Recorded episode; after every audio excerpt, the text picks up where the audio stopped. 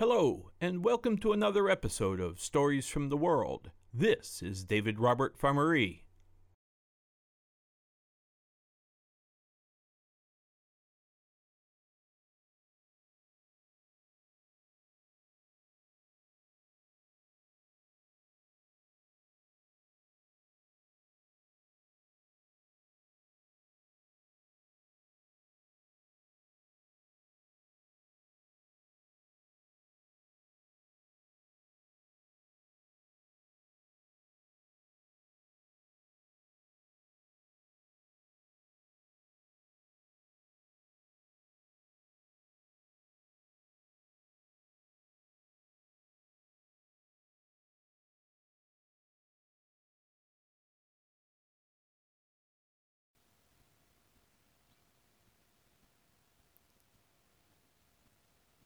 That is the silence that you hear.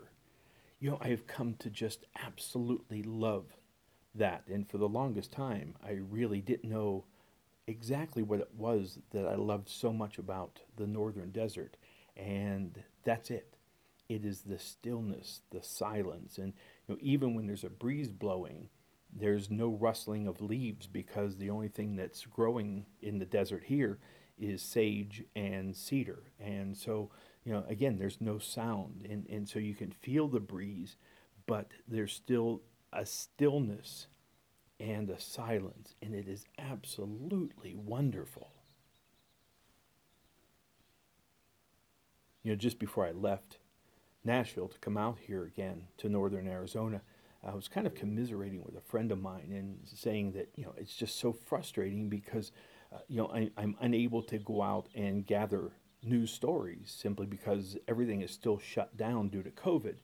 And he said, you know, David, why don't you just talk about what you're doing, a day in your life, or the things that are going on during your travels, and use those as a podcast episode and give it a try. And I pondered it for a while. I thought, you know, that may be a good idea. So uh, here we are. That's what this episode is about to give this a try and just talk about, you know, what's going on with me, you know, what I'm doing, where I am, how it is, and try to, in some way, uh, through my words at least, is to give you an opportunity to maybe live a little vicariously through what I am getting to experience. I arrived back in, here in northern Arizona in Pinon. I guess it was this past Friday, and today is Monday. Um, and you know, it's it's wonderful too because it is now three minutes to six p.m. and the sun is still above the horizon. It's close to the horizon, but it's still above the horizon. So I'm really enjoying these long days. And this morning it was 19 degrees, but now it's probably about 48 degrees, and the sun itself is so hot. Uh, even this time of year, that as long as the sun's shining on you, it's really warm. But anyhow, I got back here to Pinon last Friday, but I actually flew into Phoenix. Uh, I guess it was about 10 days ago. And this is the first time I've flown out here. I drive simply because uh, every time I'm out here to work, it's because I, you know, I need all of my equipment and that I can't fly with that. It's just entirely too much. Uh, so it's easier just to drive. Anyhow, I flew into Phoenix and again, you know, I had never been to Phoenix before, and the reason I had never been to Phoenix is because I just had no desire. But you know, now that I've been there, I have to admit I really kind of like the city. It it seems to have a fair amount to offer. And one of the things that I did while I was there is I went to the Desert Botanical Garden, and, and I highly recommend if you find yourself in Phoenix, uh, try to try to slate aside a little bit of time to go and, and visit the botanical gardens. It's a little expensive. I think it's 30 bucks a person, but it is so worth it. It took about two and a half hours, give or take, uh, to just stroll through the entire uh, uh area that they have. And it's so well done and so informative and so absolutely relaxing. Uh, so anyhow, I got to do that, and it turns out that I, I don't know if it's every Friday or the first Friday of every month or whatever it is. Anyhow, um, they have uh, live concerts, musical concerts, uh, live music in the park, or yeah, and um, uh, you know I, I, forget what the fee is. I think it's it's probably about the same thing, or maybe a little bit more. Uh, but then it's just live music in this amazing space. And, and I didn't find out about it until, unfortunately, the day after they had one of these uh, performances. But I'm going to make time in the future uh, to drive down and see it. And it turns out that Phoenix is only about a five and a half hour drive from where I am in Pinon. And it's a beautiful drive, absolutely stunning. Um, so, anyhow, uh, you know, it, it, here this time, I'm here for two things primarily. Is one, um, I have a meeting scheduled tentatively for the end of this coming week with President Nez, the president of Navajo Nation, and also to get my vaccine, my COVID vaccinations, because if I wait until Tennessee has them, goodness gracious, I'll probably be waiting until the end of the year. You know, uh, they're so far behind there. But here, they're already inoculating the entire population. Uh, you know, no age limitations, no nothing. It's just anybody can get it. So, uh, you know, so I'm taking advantage of that. And I guess it was last Tuesday I got the first inoculation, and I'm supposed to wait 28 days because I got the Moderna, but uh, I can't stay here that long. And they said, don't worry about it. We'll just, you know, the day that you leave. Uh, to drive to Albuquerque to the airport, just come in and get the second one, and it will end up being I think it's 17 days early, so it'll be an experiment if nothing else.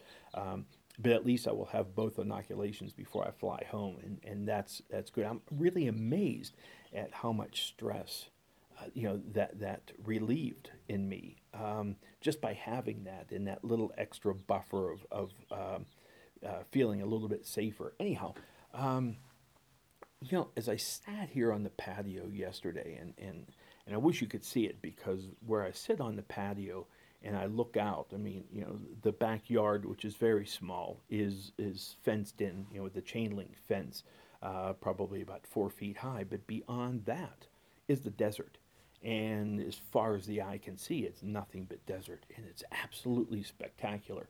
And again, just you know, when I walk out the front door of the house, uh, and take a left and go down to the end of the street, which is, you know, I don't know, about, about 70 yards, I guess, and I take a left, I'm in the desert. And there's a magnificent walking trail. It's, I think it's about 1.4 miles um, as you do the loop. And, but it's all in the desert. And, you know, I walk that every day or as, as often as I can every day. Um, and and I take my camera with me, of course, and I have photographed the same pathway and the same trees and the same everything over and over and over again for you know over a year and but every time i do every time i go for a walk it tends to be in a different light you know a different time of day a different something or instead of going one direction i'm going another direction. And and the whole landscape changes. So that that is just magical for me. And again you know as i as i probably have mentioned at some point in a previous episode that you know i really or i tend to see the world, interpret the world uh, photographically. I mean, as I'm walking along and I see, you know, these these cedar trees and, and this pathway, and I see the light hitting it, it moves me. But when I put the camera to my eye and I make the photograph, as soon as I make the photograph, even if I never see the photograph, I am able at that point to internalize completely the scene, the landscape that I am seeing before me and and and it just remains with me in a way that just looking at it and walking through it doesn't. And now, as the sun gets lower towards the horizon, for some reason the birds are coming alive. Uh, and I just noticed for the first time since I've been here uh, that the hummingbirds are back. And I don't know that they ever left. I, am wondering if they went into hibernation. Uh, I don't know, but I just saw it too. In fact, I heard them first because, uh, uh, you know, if you've ever been around hummingbirds. Um, you know, when they when they fly, there's literally. I mean, I guess obviously that's why they have their name, hummingbirds, because there's this deep, throbbing hum that comes from the beating of their wings. I guess because they they beat so fast. And two of them uh, came up over the fence line. I guess they were looking to see if there was anything in the feeders, which of course there isn't because it would freeze. But I guess I'll need to start putting something out there uh, in the afternoon when the temps get above freezing so that they can have food. Um, but you know, it's again, can you hear that? Isn't that amazing? But but that is life in the desert. You know, is is I can sit here virtually at any time of day or night, and there's this silence, this absolute silence and this absolute stillness that I know I've, i I, mentioned this and I, it seems like I guess I'm, I'm kind of harping on it, but it is, it is, you know, I have been all over the world and it is rare that I come across any place like this. In fact, as I was thinking the other day, as I was sitting out here on the patio and just taking in that stillness, uh, what I realized is because there was a stirring that I felt within me and I couldn't figure out what it was from. And and what I finally realized is is that the only other place that I have ever experienced this kind of stillness is in Kenya, in East Africa, but specifically in Kenya, out in the savannas. Uh, it was that same absolute stillness. Um, you know, in, in here, you know, I mentioned that there's a walking trail. I mean, people can be walking on the trail a quarter mile away from where I'm sitting, and they can be speaking to one another in a normal speaking voice, and I can hear them word for word. I mean, sound just travels. In fact, that's why I'm kind of toning it down a lot today to to record this because if not, I mean, people, you know, across the way, you know, would be listening, and and, and I don't want to disturb their silence. So I'm trying to be a, a little bit low key about this, but but again, there's just something so magical about that. And again, being able to hear every single animal that makes a sound, whether it's the, the birds chirping or the birds flying or the hummingbirds flapping their wings, you know, or, or a rabbit just moving through the sagebrush. And then, you know, at night, uh, you have the coyotes, and, and it, it is absolutely magical to hear all of those sounds. And it just, just really pulls me down into what is real and what is authentic. And it just absolutely rejuvenates my soul every single time. I've moved back inside now to finish up recording this episode. The sun was just beginning to dip below the horizon, and without that sunshine, the air temperature dropped significantly. Anyhow, uh, you may hear a little bit of rustling here in the background, and that's because the cat has jumped up on the table. Uh, because on my recorder, I have the uh, the Don King uh, wind suppressor on it, and and the cat, I guess, thinks that it's a uh, furry animal or furry animal toy for him to play with. Anyhow. Um, you know, the sunsets here are absolutely magical as well. Uh, and a, a, lot of it has to do with the fact that I'm six, just under 6,500 feet of elevation. So there's a whole lot less atmosphere to get between my eyes and that setting sun. But the skies are just so crystal clear. I mean, I, gosh, I wish you could see this. I wish there was some way that, eh, uh, that, that, that I could have you here with me, talk with you right here across the table, and we could all look out at this sunset and see it because, oh, what an experience it is. And I never tire of them.